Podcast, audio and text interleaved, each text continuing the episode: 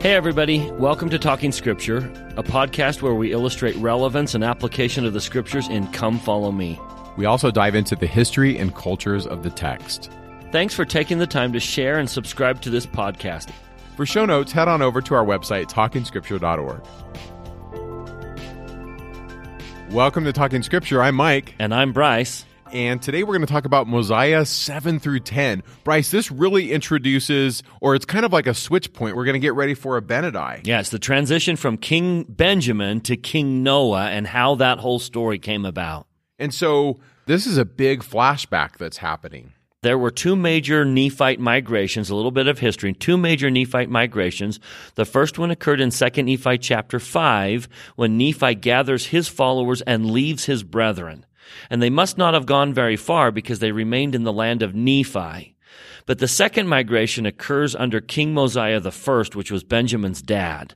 Apparently they needed to leave the area and they went north and discovered Zarahemla and the people living in Zarahemla, which were the Mulekites.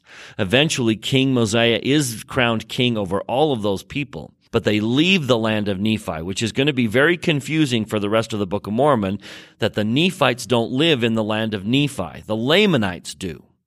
But shortly after they leave the land of Nephi and find Zarahemla, a group of Nephites want to go back and dwell in the land of Nephi.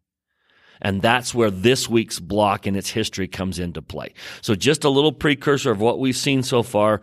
Two major migrations, which now leads to one group leaving the headquarters of Zarahemla and wanting to go back to where they migrated from. That's right. Two main flashbacks in the book of Mosiah. The first, which is the one we're going to be talking about today, is the one of Zeniff. Zeniff is going to leave, just like Bryce said. And this is going to be the period from Zeniff's life about 200 BC to Limhi about 120 BC. So as you, you've read and as you've seen in King Benjamin's address, much of his address is located right in the 124 BC range. And these chapters, I can see why the people that put together Come Follow Me kind of chunk these out because we're not doing King Benjamin, but we're not in Abinadi. And so it's this transition.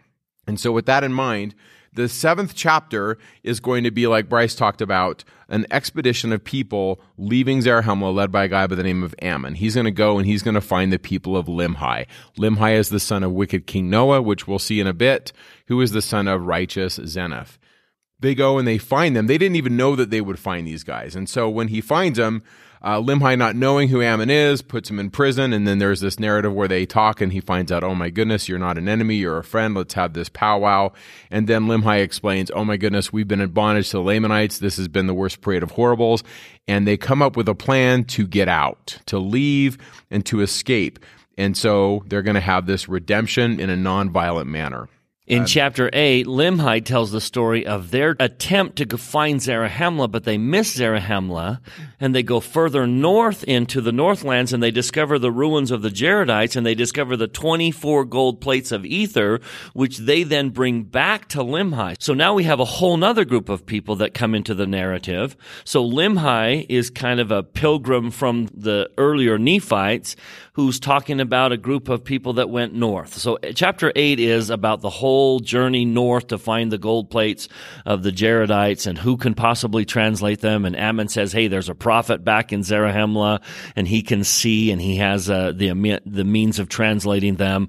Well, that's great. Prophets are wonderful. And then we had a little discussion on our conference podcast about what is it that prophets see. All of that comes from Mosiah chapter 8. Yeah, and that's all 8. And then 9, 9 through 22 of Mosiah is the record of Zeniff. But today we're just going to be doing 9 and 10. So this is Zeniff, and so this is a flashback.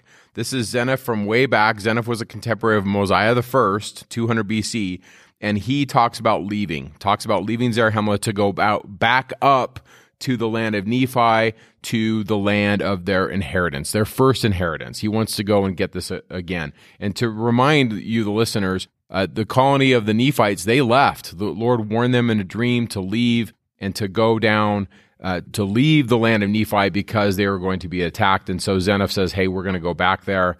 And so we're going to talk about this as he goes back and, and how that works out. And then chapter 10 is the narration of Zeniff and the wars that he has between his people and the Lamanites. And they have a couple series of of times of peace, but then there's more conflict and, and how that all plays out. And there's some really good, believe it or not, there's some really good application in these chapters, even though much of this is historical. There's not a lot of discourses like we get in Abinadi's speeches about Jesus.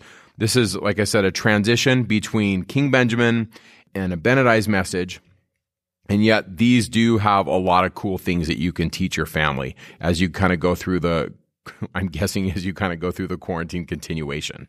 There's a lot of blindnesses here. And so we're going to tie back to Lehi's dream, which I remind you, we told you at the time is a theme that flows all throughout the Book of Mormon. And so we're going to talk about some blindnesses here. There's Zeniff. Zeniff was blind in one particular way and the Lamanites are blind in another particular way. And both of those blindnesses affect us today. So we're going to talk about how are we sometimes Zeniff blind and how are we sometimes Lamanite blind and how do you deal with a child who might be Lamanite blind? And so there is some great messages here.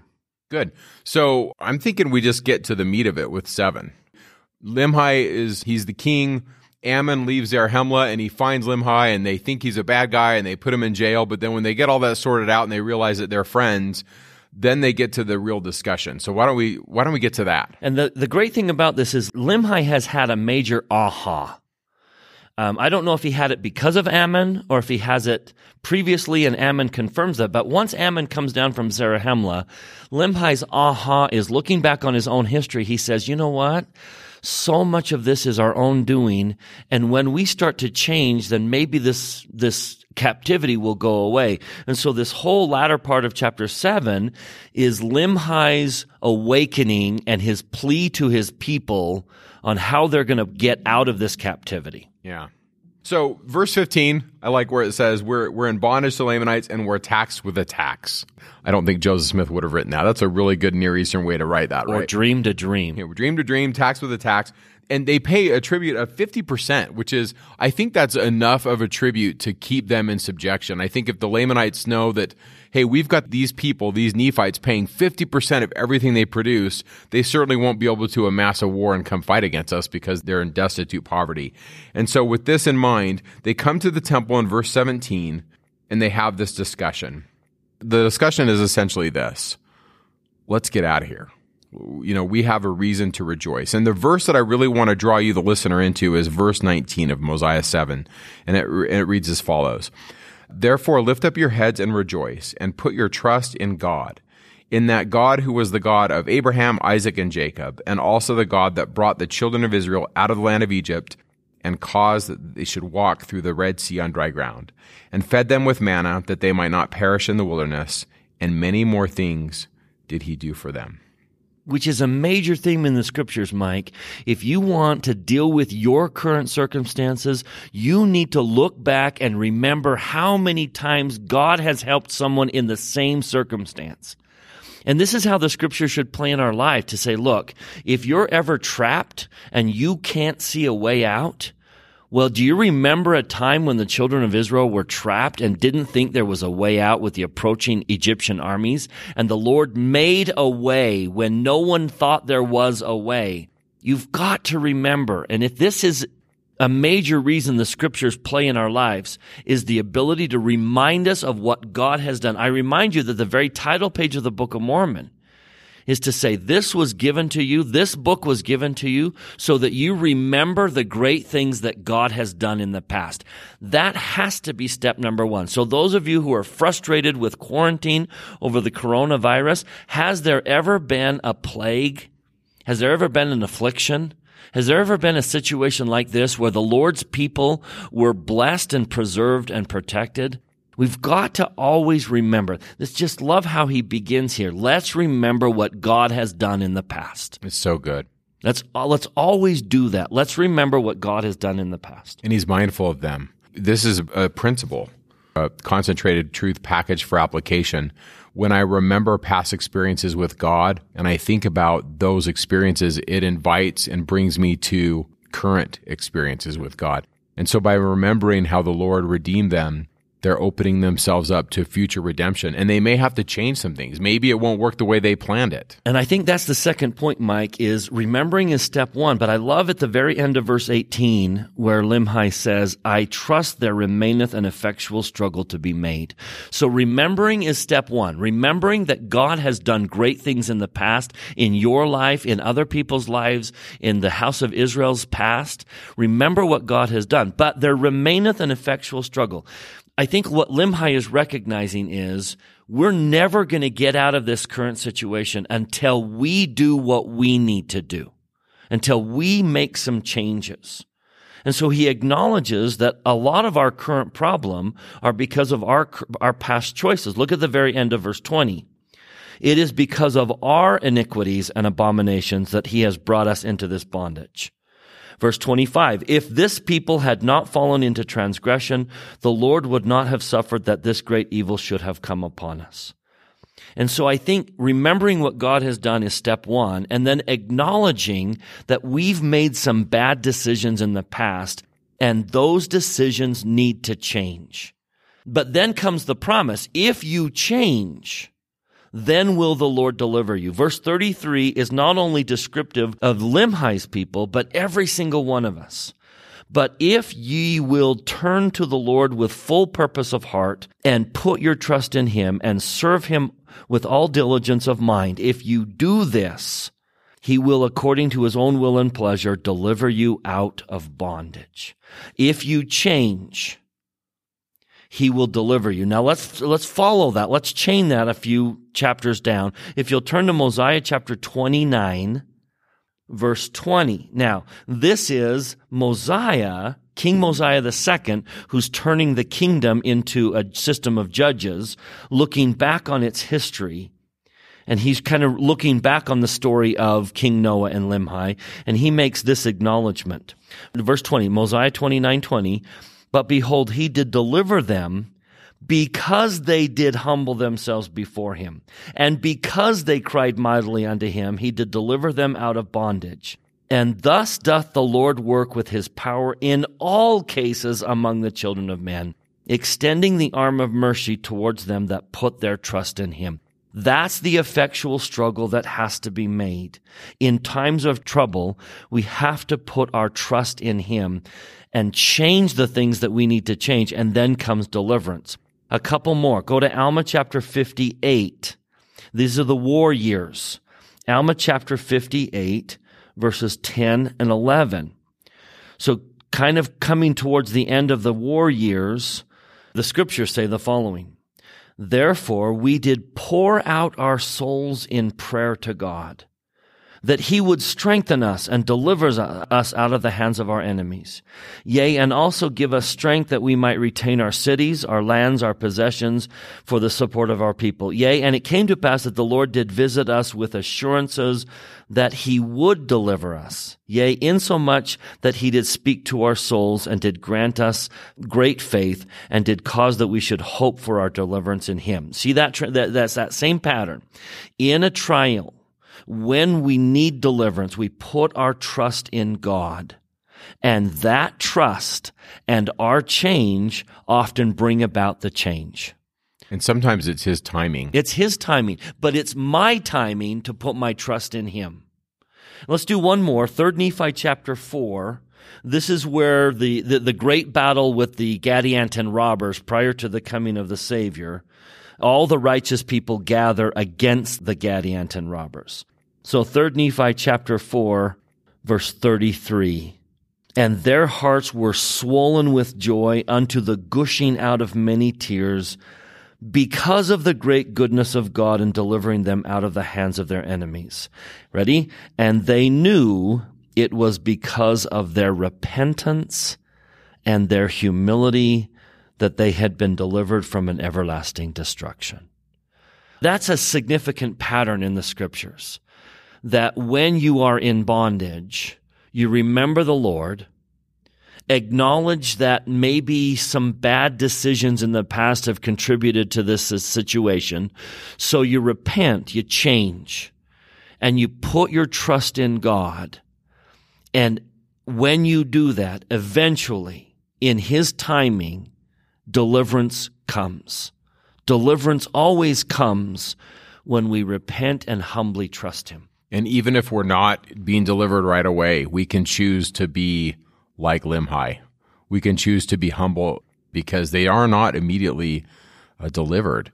But the deliverance can be spiritual as well. I had an experience one time. I, Bryce, I hate the cold and it's it's a wonder I ever moved to Utah. Mike, who grew up in California, is saying he hates the cold. I, I, just hate it.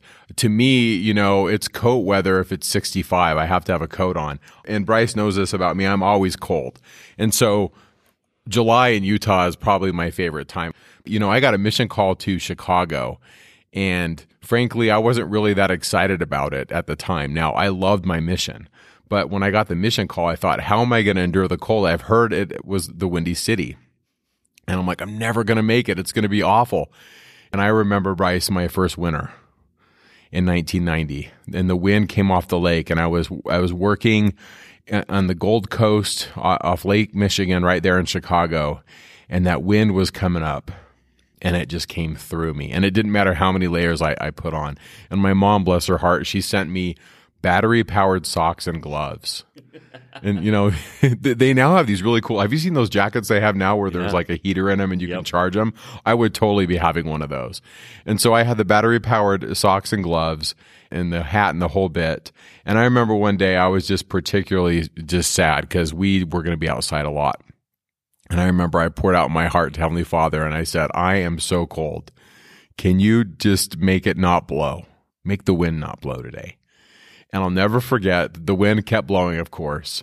But right when I said that prayer, it was like started in my chest. I had this feeling of warmth and it just permeated at least my chest and all the way to my shoulders. And I remember thinking, okay, it's cold, but God knows who I am. And I, I felt a little bit warm that day. And I think that's a little bit of what's happening here in this chapter. I just love that phrase in Mosiah 7 where he says, Therefore, lift up your heads and rejoice and put your trust in God. Like we're, we're in a bad situation. This 50% tribute is crushing us. But know that God knows who you are. We have these messengers. Ammon, this man that sent to us, is from God, and, and we're going to be okay. Even though they're not delivered, they see that it would happen, right? Yeah, and I think they could have escaped the Lamanites. They don't do anything unique to escape the Lamanites that they couldn't have done earlier. They get the Lamanite guards drunk on one side of them and they escape. The difference is they didn't know where to go. They would have gone out into the wilderness and eventually the Lamanites would have caught up to them and then would have pulled them right back. But now they have Ammon and Ammon knows where to go. So as soon as we change and we repent and we humbly call upon the Lord, maybe it's that the Lord sends us an Ammon. And we may not even recognize that it was the Lord that did the delivering, but he sent us an Ammon. I remember as a child, we went to see Pete's Dragon. That'll tell everyone how old I am. We went to the theater to see the original Pete's Dragon come out.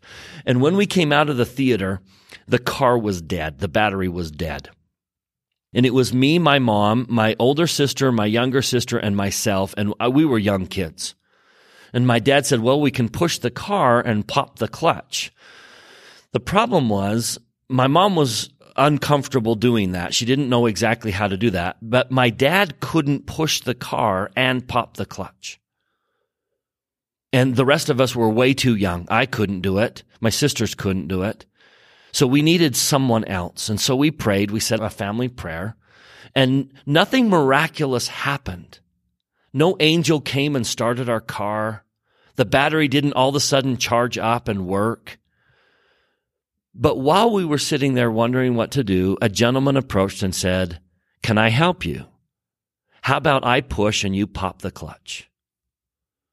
And I have since looked back on that event and seen the hand of the Lord. He didn't miraculously change the car, but he sent an Ammon. And now we have a way home. And I just love this, this story here that as soon as they humbled themselves and turned to the Lord, which is exactly what Abinadi is going to tell them to do, that they were, they were delivered.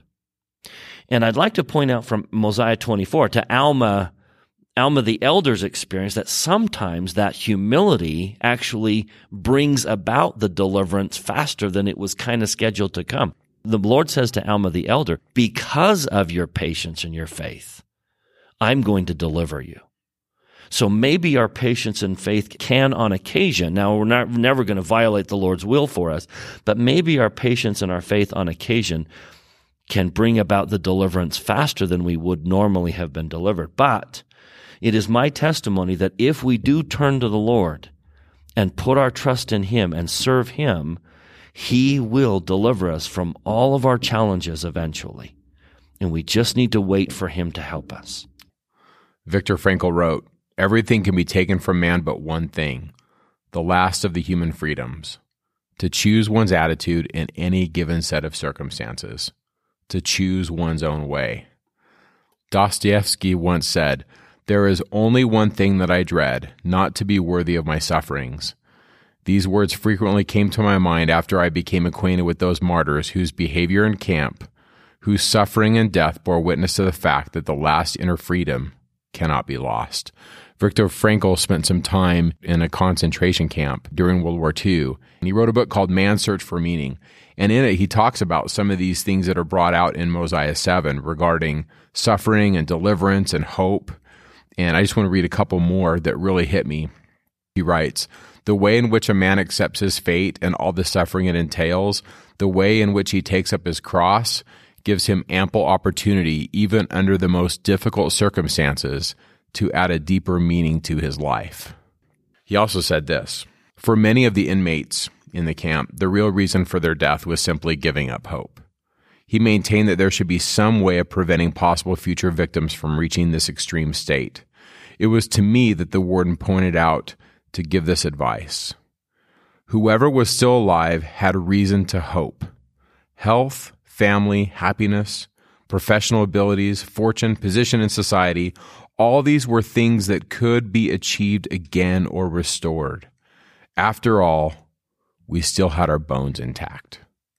And what a thought. Here he is in, in, in, a camp and he's looking at, well, at least I still have my bones intact. And I think no matter our circumstances, you know, we're probably never going to be in the situation of Viktor Frankl or even in the situation of Limhi and his people. But I don't think that anybody on this earth is exempt from suffering or bondage. And that's why, to me, the book of Mosiah has perpetual relevance. And I don't know if you remember that you said this, but it really hit me. You said this a few podcasts ago, and I was like, that is just brilliant. I wish I could frame it. The book of Mosiah has all these different people in bondages, different forms of bondage, and they all have different roads home. When you said that, that was brilliant, that this is a metaphor for us coming back home, but we don't go the same way. But we all make it home. That's the goal. At the end of Mosiah, everyone that journeyed away from their home makes it back to their home. It's just gold. And I'd like to, I love Viktor Frankl's comments. I'd like to throw in Joseph Smith's. This is Joseph Smith in Liberty Jail. The last paragraph of the letter he wrote in Liberty Jail said, now Liberty Jail was awful. It was an awful experience. Their toilet was a bucket in the middle of the room and there were several men there. Joseph Smith was taller than the room itself. It was cold. It was miserable. Sometimes he was fed poisoned food and he was driven by starvation to eat it. One time he vomited so violently it threw his jaw out of joint. And the last paragraph of the letter he wrote to the saints in Liberty Jail says the following. If you want to follow along, it's Doctrine and Covenants 123, verse 17. He says, Therefore, dearly beloved brethren, let us cheerfully do all things that lie in our power. And then may we stand still with the utmost assurance to see the salvation of God and for his arm to be revealed. That's Limhi's message. Let us be cheerful in our persecutions and trusting of God. And then let's just sit back with the utmost assurance that the Lord will, will reveal his arm.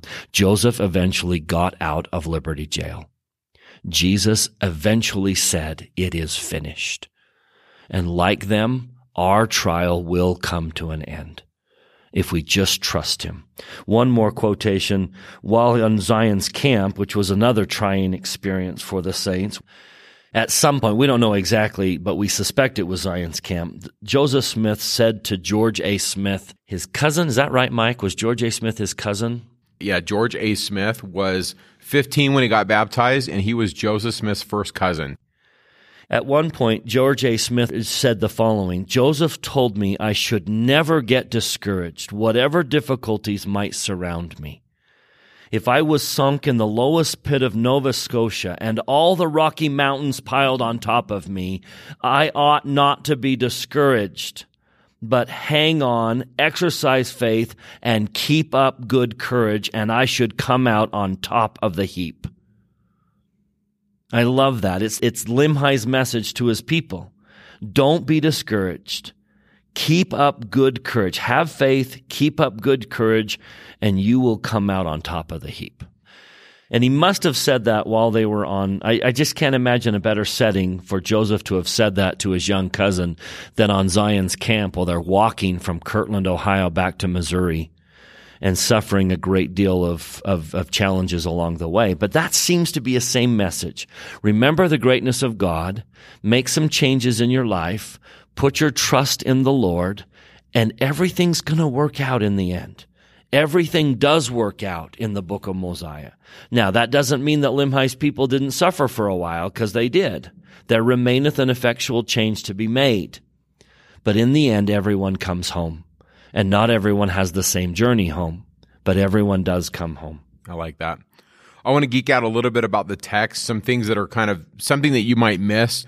Go to verse 27. So if you look in Mosiah 7 27, Limhi gives the reason for why Abinadi was killed. Remember, we're doing this flashback. And so Limhi says, because he said unto them that Christ was the God, the Father of all things, and said that he should take upon him the image of man, that should be the image after which man was created in the beginning. Or in other words, he said that man was created after the image of God, and that God should come down among the children of men, and take upon him flesh and blood, and go forth upon the face of the earth. And now, because he said this, they did put him to death. So according to Limhi, the reason why Abinadi is killed is because Abinadi testified of Jesus, his nature, his attributes, and so forth.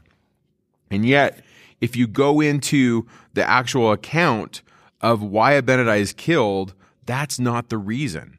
And this is a very interesting thing. Uh, Bryce, I like to call this like the messiness of scripture, the messiness of religious history. This is the way human beings tell stories, and stories kind of take on a life of their own. And we see this demonstrated in the Book of Mormon. And this is important, I think, for a careful reading of the text to see that we're doing the same thing and we're no different. So go with me to Mosiah 12, verse 3. Mosiah 12 verse 3 is Abinadi saying that Noah, the king, that his life shall be valued as a garment in a hot furnace. First of all, that's a simile curse, which is really cool. That's an ancient Near Eastern, you know, simile, which is what they do. But it's also Abinadi cursing the king. Now there's 613 mitzvot or commandments in Torah. Now, did the Nephites have all 613? I don't know. We don't know when all this stuff was put together. But if they did, we know that one of the 613 commandments in the law of Moses was to not curse the king. That's Exodus 22 verse 28 if you want to go read that where it says you cannot curse the king. And so Noah is going to use scripture to kill a prophet, which that's fascinating. Notice verse 4 of Mosiah 12. He prophesies of afflictions and famine and pestilence. In verse 5, burdens. In verse 7, pestilence. And we'll get all into this later in the next podcast when we do 11 through 17. And so I don't want to go too far down this road, but notice that Abinadi is being imprisoned because he's telling King Noah that he needs to repent. That's his message. And then if you go to where he's actually killed, go to the 17th chapter and then in chapter 17, verse 12, it says this. This is right about when Noah's like, I don't know if I should kill him. In verse 12, it says, The priests lifted up their voices against him, him being Abinadi, and began to accuse him, Abinadi, saying, He has reviled the king. Therefore the king was stirred up in anger against him, and he delivered him that he might be slain. And that's once again Exodus 22. Don't curse the king. So, you know, why are we talking about this? I think one of the reasons why this is important is reasons change historically and and understandings of texts and prophets and arguments change. So l- let me give you one example. Typically in the church, we say Joseph Smith was killed for his witness of Jesus. And that's true. And that's our approach to why he was killed. And yet, if you read Thomas Sharp, Thomas Sharp was kind of the muckraker. He was the guy that wanted to stir up the hearts. He was the King Noah of Joseph's day. And Thomas Sharp is accusing Joseph of establishing a kingdom within a republic. And technically, Thomas Sharp is right. The Nauvoo Charter allowed Joseph Smith protection. It allowed him to create an army. It allowed him to have his own laws. He learned by sad experience that when he was in Missouri, they didn't, he didn't have any protections. And so he was able to politically maneuver the church to protect themselves in Nauvoo by establishing this charter which totally indemnified him from all kinds of the problems that he learned in Missouri. But by so doing, Thomas C. Sharp said, You, Joseph, are a potentate. You're a king in the middle of a republic, and you must be brought down. And so, was Thomas Sharp right? Now, I don't like Thomas Sharp, but I understand his arguments. And so, over the course of history, we see that reasons change and people have different motives. And eventually, Limhi, over time, sees that Abinadi was killed for his testimony of Jesus. And that to me is like the spiritual answer. I think if Noah were to come back from the dead, he would say, No, we were trying to follow the law of Moses. And then we could go round and round and have these arguments. But the reason why we're spending time on the podcast illustrating this is because you, the listener, are swimming in this right now. You're swimming in these arguments about religion, and there's the spiritual answer, and then there's the historical answer. And sometimes they don't jive, and that's okay because human beings are complicated and stories are complicated and people are complicated. And I like personally that Mormon kept this in here, that Mormon shows us the messiness and the reasons for what happened. But uh, the overarching message for me with Abinadi is he's killed because he did what God told him to do. And anyway, I like that. It's a little messy. And then if you go a few verses down in Mosiah 7, we get another really interesting thing I want to geek out on, and that is where Limhi quotes the Lord. So go to verse 29. Limhi says, For behold, the Lord has said, I will not succor my people in the day of their transgression, but I will hedge up their ways that they prosper not, and their doing shall be as a stumbling block before them. I've searched the scriptures. I don't see that verse anywhere in our texts. Now, Limhi's quoting a text. And I think he's quoting the brass plates. I think he's quoting a northern prophet that has been edited out of the Old Testament that was originally there, that was on the brass plates. And I think that's who he's quoting. He probably is quoting Zenos or Zenock. Look at verse 30. And again he saith, If my people shall sow filthiness, they shall reap the chaff before the whirlwind, and the effect thereof is poison. And again he saith, If my people shall sow filthiness, they shall reap the east wind, which bringeth immediate destruction. And that's a little, that's a marker for me. The east wind probably wasn't what it was to the people in the Americas like it was to the people in the Middle East. The east wind was a symbol for God's destruction. We do read a couple verses in the Old Testament that do talk about this, this idea that you can't do bad and be benefited. And those references are in your footnotes. Joshua 24:20 and 1 Samuel 12:15 kind of teach this concept, but they don't say it the way verse 29 through 31 do. But back to the east wind the east wind this is uh, from biblical scholar william smith and he wrote uh, an entry in smith's bible dictionary published in 1970 and he talks about the east wind and this is what he says the hebrews recognize the existence of four prevailing winds as issuing broadly speaking from the four cardinal points north south east and west that they may be inferred from the custom of using the expression four winds as equivalent to the four quarters of the earth we see this in Ezekiel 37, Daniel 8, Zechariah 2, and so forth. The north wind, or as it was usually called, the north, was naturally the coldest of the four winds, and its presence hence invoked as favorable to vegetation. It is described in Proverbs 25:23 as bringing rain. The east wind crosses the sandy wastes of Arabia before reaching Palestine and was thence termed the wind of the wilderness. Job 119. It blows with violence and is thence supposed to be used generally for any violent wind. In Palestine, the east wind prevails from February to June. The south wind, which traverses the Arabian Peninsula before reaching Palestine, must necessarily be extremely hot. The west wind and southwest winds reach Palestine loaded with moisture, gathered from the Mediterranean, and are hence expressly termed by the Arabs, quote, the fathers of the rain. Westerly winds prevail in Palestine from November to February. So, why is this important? This is a subtle hint that Limhi is quoting the brass plates. And this probably wouldn't have had the same application to the people in the Americas, but he's quoting a text. And he's talking also about the nature of God, that he's not going to succor his people in their transgression. This is lending back to how it applies. When we change our hearts, then we're open to his help, which leads us to verse 33. But if you will turn to the Lord, and the word turn is shuv, and it means repent or turn. So if you repent with full purpose of heart and put your trust in him and serve him, then he's going to deliver you. And that's a big theme of the book. So thanks for letting me geek out on that. But I think that's really important. And so with that being said, we get to chapter 8. I just want to point out a couple things that we've already mentioned in previous podcasts in chapter 8. Limhi's trying to find Zarahemla. Limhi sends a rescue party up north. They miss Zarahemla and they find some ruins of the Jaredites.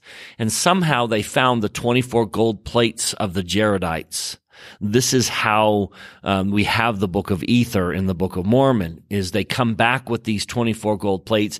They have no idea what it talks about. Clearly they're intrigued because they found this land with with ruins of dead people and they found this record that clearly is the story of it. So they're intrigued and they want to know.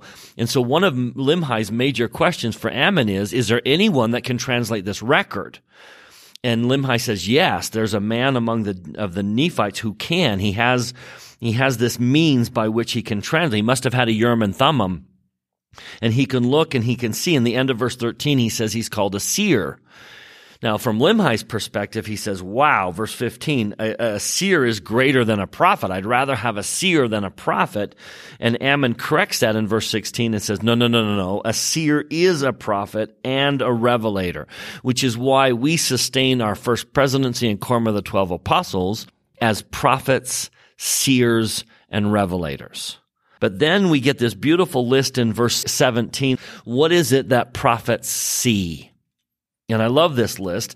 A seer can see things that are in the past, things that are to come, uh, secret things, hidden things, things which are not known, things that otherwise could not be known.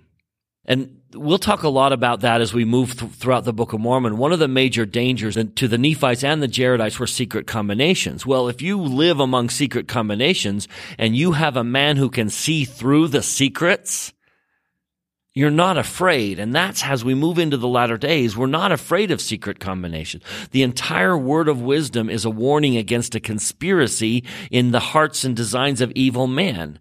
In other words, a prophet saw through the conspiracy. And so I love chapter eight because it really talks about the role of prophets, seers, and revelators in our life, that they see secret things. And therefore it is our job when a prophet speaks to trust because we may not see what they see. Mosiah chapter 8. That's good. Sometimes I get questions about verse 20. For they will not seek wisdom, neither do they desire that she should rule over them. Wisdom is typically personified in the Old Testament as a woman. And for you lovers of the Book of Mormon, typically she's talked about as a tree. And so we seek wisdom, we seek the love of God. I would encourage you, the listener, to read Proverbs 8. In Proverbs 8 is the message of the woman, and she's wisdom, and she's crying, and she's reaching out to the sons of men, begging them to come and to understand. And so I would just throw out Proverbs 8 and read and ponder and think about. But I like I, the idea that wisdom is personified as a woman. But however you want to view wisdom, to me, wisdom simply is seeking God's will. Wisdom is seeking the will of the heavens and following it. Chapter 9, this is the beginning of the record of Zeniff. And so 9 through 22 is its own record, and they kept plates. So Zeniff, to me, is following in this tradition of Nephite religion, where they write stuff down and they and they remember things, and they also have access to uh, at least some of the brass plates because Noah and his priests have them. But I really like verse 1, Bryce, where it says, I, Zeniff, having been taught in all the language of the Nephites, and having had a knowledge of the land of Nephi, or the land of our first inheritance, after having been sent as a spy among the Lamanites, that I might spy out their forces, that our army might come and destroy them. But when I saw that which was good among them, I was desirous that they should not be destroyed. I think that is, is its own little lesson in and of itself, where he sees his enemy, but he sees something good in them. And how can we apply that in our lives? How, how have you seen people seeing good in others that maybe they wouldn't have normally seen? and if you remember our discussion on pride, one of the antidotes to pride, that our discussion on pride talked about when there's a more, we think we're better and we persecute. And we often do that. I have more money. I have more knowledge. I have more degrees. Whenever you have a more, you think you're better and that you persecute and you put down other people. And one of the antidotes is to see that other people have a more as well. And so I think this is a major antidote to pride is to stop and say, well, wait a minute. I'm sitting here thinking I'm better than this person. But man, they have some wonderful qualities. And when you see those wonderful qualities, you're less likely to take pride in your qualities because you see the good in other people. It's also a wonderful way to understand why people are making the decisions. So you look at a decision that you don't understand, but you look for the good in why they chose that. Okay, I disagree with what you chose to do, but I can see in it a good motive and therefore I can be supportive. We talk about councils in the church a lot. And sometimes a bishop or a stake president or a church leader will make a decision that wasn't what I counseled them to do.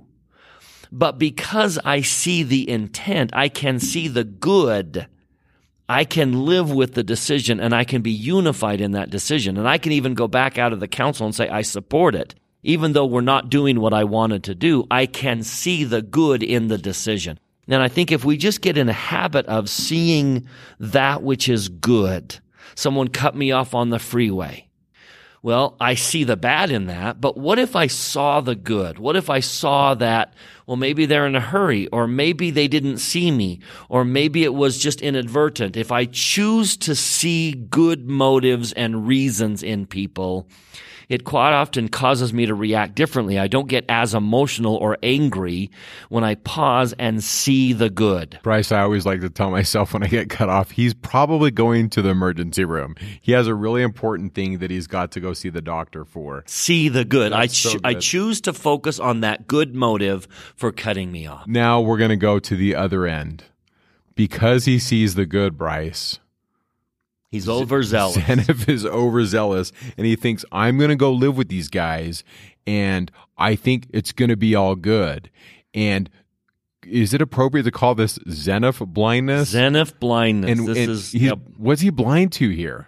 So let's t- let's go back to the tree of life. I remind you that the mist of darkness blinded them to a the tree, the rod, a part of the building, and the river. And those are four different types of blindnesses. Tree blindness is I can't see God. So King Benjamin's address is to overcome tree blindness, where we can't see the love of God, the goodness of God, the greatness of God. And if you will always see the goodness of God, it will prevent so many problems. But we are naturally tree blind. And we have to take those blinders off and see the tree. We have to see the love of God in our life. Rod blindness is where I don't see the things that lead me to the tree, like I don't see the value in the scriptures. I don't see the beauty of the temple, or I don't see that the prophet is leading me home. So Noah blindness, which we have and will talk a lot about, is an example of rod blindness in the tree of life, where I can't see that Abinadi was my friend. Noah's my friend, but I'm blind to the fact that Abinadi is the rod of iron that's leading me to the tree and the love of God. And that's rod blindness. Uh, river blindness is where I can't see the consequences. I have never seen an honest beer commercial. An honest beer commercial would show the consequences of alcohol. as a society, those commercials blind them to the consequences of alcohol. So as, as long as I cannot see the consequences, you can get people off the path. So let's talk about building blindness. Building blindness, going back to the tree of life, remember that they could see the building, but they couldn't see the foundation or really the lack of foundation. Imagine seeing this absolutely beautiful building and the fact that I couldn't see that the main floor was just two by fours and it was not well built and it didn't have a good structure. So building blindness is when you are blind to the dangers of the situation. You are blind to the fact that that building has no foundation and it's going to fall. And this is Zeniff. Sometimes we get so excited and we're so overzealous like Zeniff that we ignore the dangers. This man is going to walk in and meet with the Lamanite king Laman who has no intention of living peacefully with them. If you want to see that, let me take you back to Mosiah chapter 7, middle of verse 21. Mosiah 7, 21. Zeniff says that he was deceived by the cunning and craftiness of King Laman, who, verse 22, all this he did for the sole purpose of bringing his people into subjection or into bondage. Meaning, King Laman desired all along to enslave Zeniff's people. So how dumb was Zeniff to walk in and make an arrangement with King Laman, whose only motive was to enslave him? But man, he's going to act all, you bet, take this land, cultivate it, be our partners, all along intending to enslave the Nephites as soon as they had crops to steal.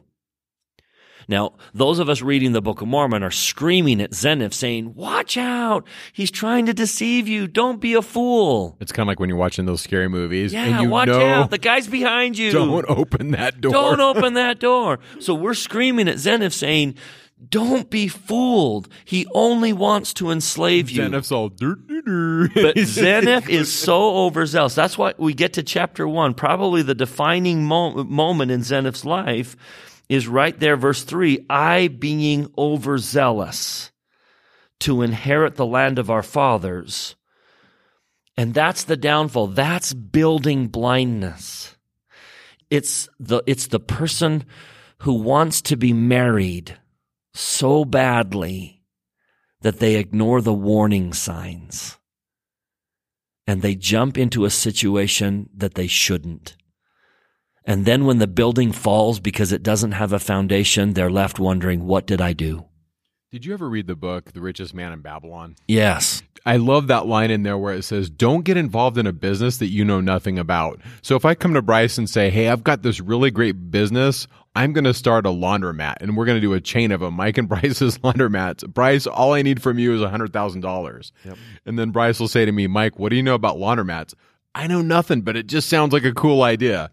Sometimes we get overzealous to do something, but we don't know what we're doing. That's exact point. That's building blindness. And Zeniff stands as a warning to all of us. Beware of building blindness. Don't be so overzealous, so thrilled and so enamored with the thought of living in the building that you don't notice how dangerous the ground is. Sometimes people make purchases that they shouldn't purchase. The consequences of that purchase will haunt them for years. But they were so enamored by that idea and, and sometimes salesmen will play on that. They'll, they'll, they'll build on your love for having the thing and they hide the consequences. They hide the building. They hide the dangerous contract you're about to sign because they're just showing you the beauty of living in the building. This is building blindness. And the Book of Mormon stands as a warning. Be careful. Because Laman's intention all along was to do him harm. Why in the world would you have ever signed an agreement with Laman? And yet the Lord's so merciful, even though he walks into this and he's not smart. Notice verse 11. They had 12 years of peace. And then when they're attacked, the Lord's with them. If you look at the end of chapter 9, verse 17 and 18 and 19, they do have a war and they do lose some people, but relatively speaking, the Lord was with them. I mean, in 19, they lose 279 of their people, but the Lamanites lose 3,000. So the Lord is with them, and the Lord is with us even in our weakness. Joseph Smith was so stressed out with debt after they built the Kirtland Temple. They they had debt like they couldn't believe. And Joseph was really stressed. And up comes a man saying, Hey, I know this house in Salem, Massachusetts where there's gold in the basement. If we go there, we can buy the house. And, and the Lord must have been up there just shaking his head saying, Joseph, Joseph, Joseph. What are you doing? In section 111 is in Salem, Massachusetts. So clearly Joseph against probably wisdom's better judgment, went to Salem thinking, this is how I'm going to get the church out of debt. We're going to find a big, huge golden nugget and we're going to get the church out of debt. And I love verse one of section 111 where the Lord says, I am not angry with you, notwithstanding your folly which is a great tribute to the the Lord's just saying, look, don't be foolish.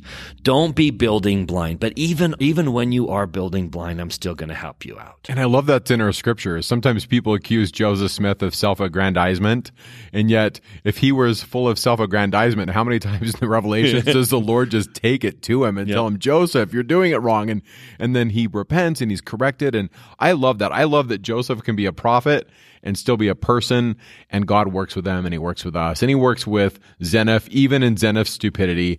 It's not the end of the world. You're going to be okay. You know, so that's that's nine. We're going to talk about Lamanite blindness here, but before we do, I just have to go to the end. Go to the end of chapter 10. So Zeniff gets old in verse 10. It says, And now I, being old, did confer the kingdom upon one of my sons. Therefore I say no more, and may the Lord bless my people. and the son is Noah. And I'm like, what are you thinking, Zen? If you make so many bad decisions, your final decision is putting Noah in charge. Yeah, you need the Lord's blessings. But that, that's kind of the end of Mosiah 10. So in my estimation, Zeniff isn't the best decision maker, but there's one thing he gets right, right? He knows who the Lord is. So with that being said, I want to geek out about how the ancients viewed their enemies. There's a really great book called The Context of Scripture, and it's multiple volumes and it's a little pricey.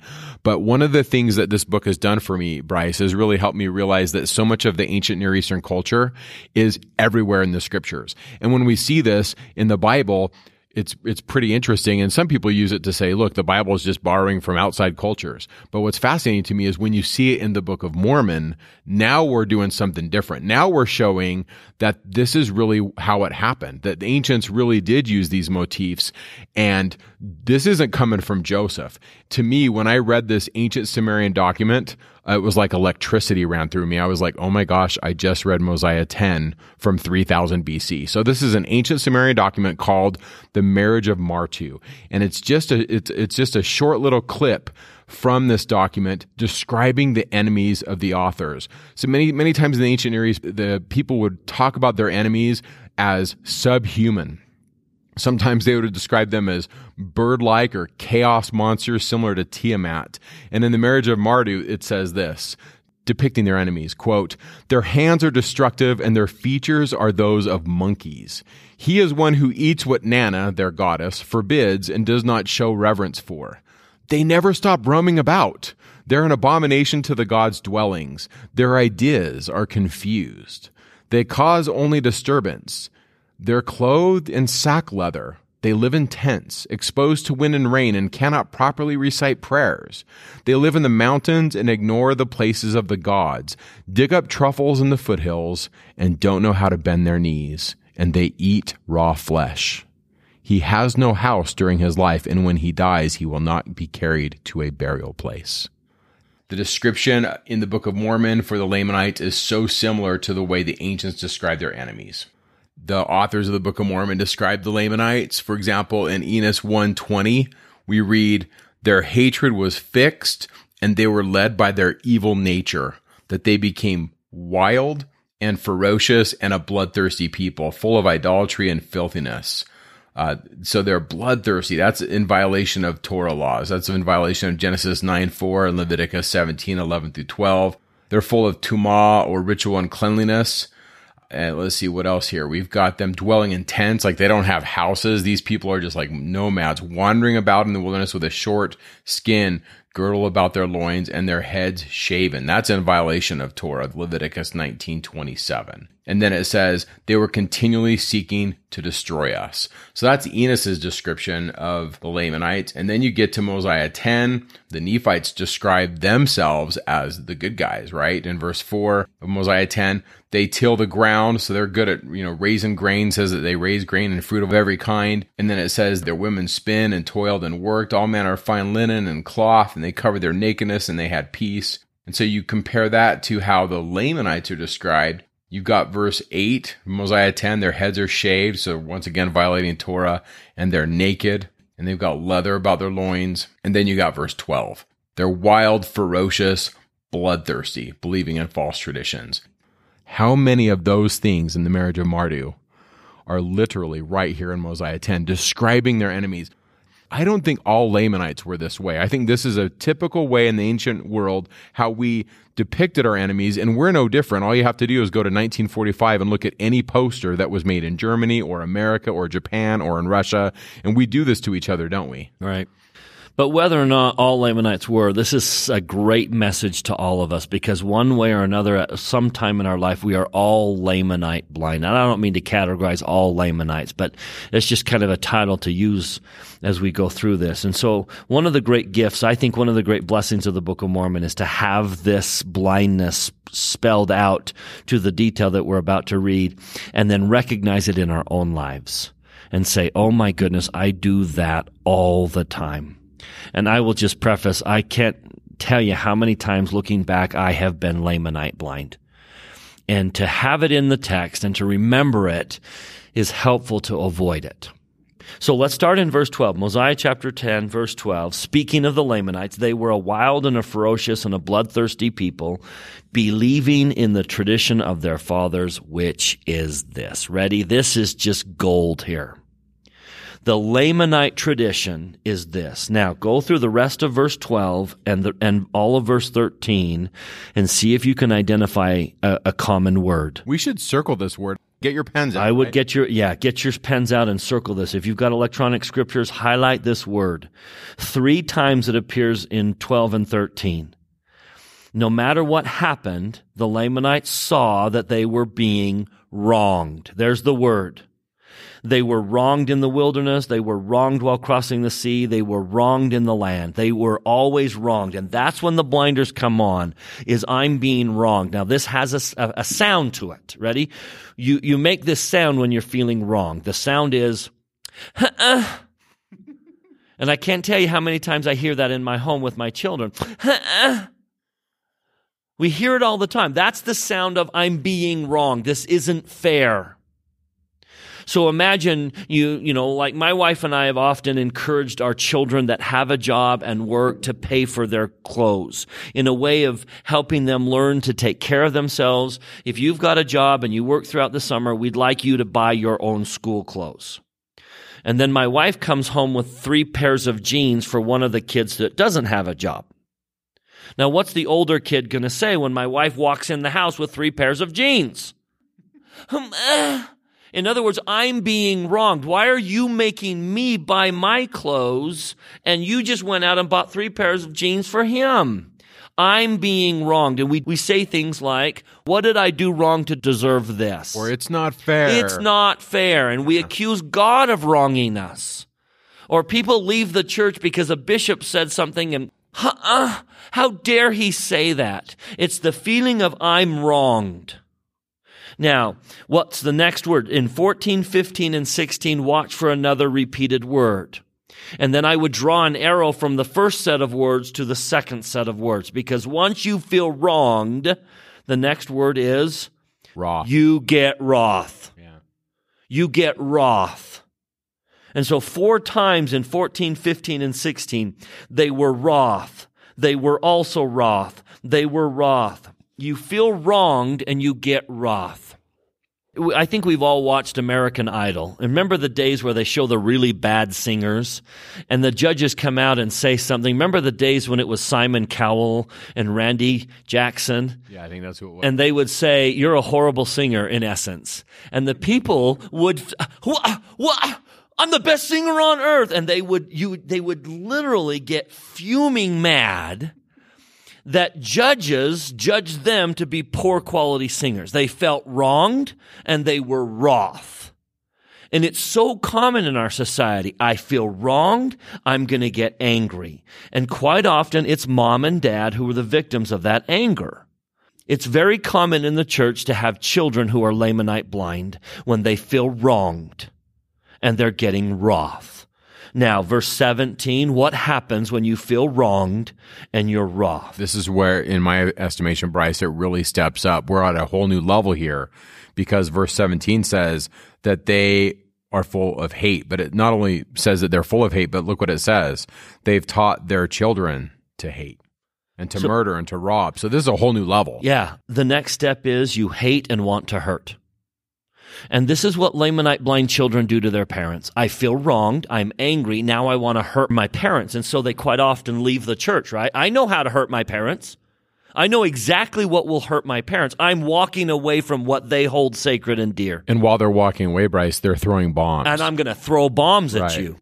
No one knows how to hurt a parent more than a child and I know exactly how to hurt my mom and dad. Therefore, quite often they walk away from the church, not because they've decided that so much of the church's teachings are false, but often it's because I know how to hurt my mom and dad.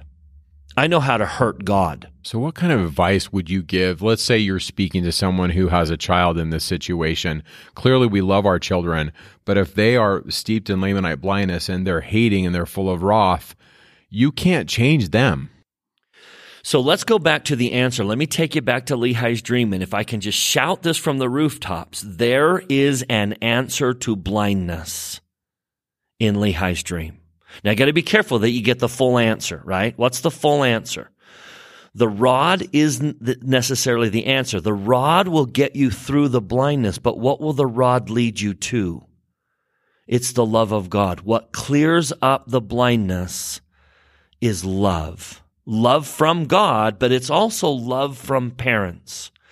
And so I would suggest that if a child who is Lamanite blind can still feel love, love from the parents, which will help them understand that love comes from God. When they feel, when they partake of the tree, the blinders often come off. Love is the antidote for blindness. Now, another reality is that the rod, truths of the gospel, are often what get us through their blinders. But in my experience, love is the antidote. I, I, am intrigued by the phrase every time we describe charity in the scriptures. It says that charity never faileth. And I know there's a lot of ways to read that. One of the ways I read it is you can try discipline, you can try this, you can try that, but in the end, you should try love because love never fails. It kind of reminds me of this story that Elder Eyring told in conference called To My Grandchildren. And he just talks about this grandma that had this grandson that was just so difficult. Eventually, over the course of his life, he was sentenced to prison, and she was just so distraught and she just cried out to God in tears and she said, Why did this happen? I thought I was doing good. I thought I was being a good grandma. And as she prayed to Heavenly Father, the answer came to her mind. And the answer was, I gave him to you because I knew that you would love him. That's just powerful. That's really what we have. That's what we can do. There's so many things we can't control, but we can always control how we treat people. I just want to share my witness that I do believe people change. And so I love the phrase, and this is nowhere in the Book of Mormon word for word, but I, to me, the Book of Mormon screams this phrase, and it's God is not done with me yet. He's not done with me, and He's not done with you, and He's not done with your kids. So love is the answer. We don't have to change or accept their blindness. Their idea of what they think truth is, we don't have to agree with it. But I think the message is we've got to love them, don't we? And not only that, but I think there's another antidote we ought to address. One of the best ways to help a child not be Lamanite blind is to not be name, Lamanite blind ourselves. I wonder where the children get it. I wonder where they feel wronged. Maybe it's because we have shared the message with our children that we feel wronged. That when the bishop makes a decision that we don't like, maybe we've expressed our opinion that we've been wronged. When God does something in our life that we don't like, we feel wronged. And I wonder if our children grow up feeling wronged because we have given them the idea that we feel wronged. I think it's common to do. We often see trial as a punishment from God for wrongdoing. And when a trial comes into our life, it's like, remember in John chapter 9, where the disciples pass a man born blind and they say, Master, who did sin, this man or his parents, that he was born blind? The assumption was that blindness was a curse for wrongdoing. And sometimes our own blindnesses, our own challenges, we see our curses, we believe our curses for wrongdoing. What did I do wrong that I'm being cursed with this for? Maybe we ought not to think that way maybe we ought not to send the message to our children that we feel wronged when trial comes into our lives. And I know that's a hard pill to swallow, but let me just throw that out there that the more we take the message of Mosiah and see trial as an opportunity to turn ourselves to God, to be humble and submissive and cheerfully submit to the will of God, maybe we'll send more and more of a message that trial isn't a wronging and that our children won't feel wronged when we stand up for true principles and enforce rules in our house. They won't see it as a wrong thing. But that's a hard lesson. I think that's a hard thing to look in the mirror and realize. But I believe that's an antidote for children who have layman, who are Lamanite blind. I love this. I love how you describe this idea of Lamanite blindness. I think it's relevant today it's amazing how these chapters, which are kind of these transitory chapters going from Benjamin to Abinadi, can still have so much application. Yeah. I hope you, the listener, have enjoyed this as much as we've enjoyed making it. If this has had influence on you, may I just invite you to share this with your friends? If you have people that you think could be blessed by some of the messages here, share it. I do believe this, that the Book of Mormon has application on just about every page, something that we can take and we can walk away with and say, you know what? I'm glad I read that. And I have a testimony that this comes from God and that the messages contained in here, they bless my life. Everything that is good in my life came from when I was a young man and I picked up this book and I read it. And since then, I'm not perfect, but I've tried to follow it. And it's every time I have, it's been a good thing. So Thanks for listening. I got to tell you, I'm really excited about chapter 11 through 17. It's so good. So I hope you come back and listen again. Thanks for listening, and we'll see you next time. Talking Scripture is not an official production of The Church of Jesus Christ of Latter day Saints. The opinions expressed in this podcast are Mike and Bryce's opinions only. We refer you to official church sources and the church website to clarify any doctrinal questions.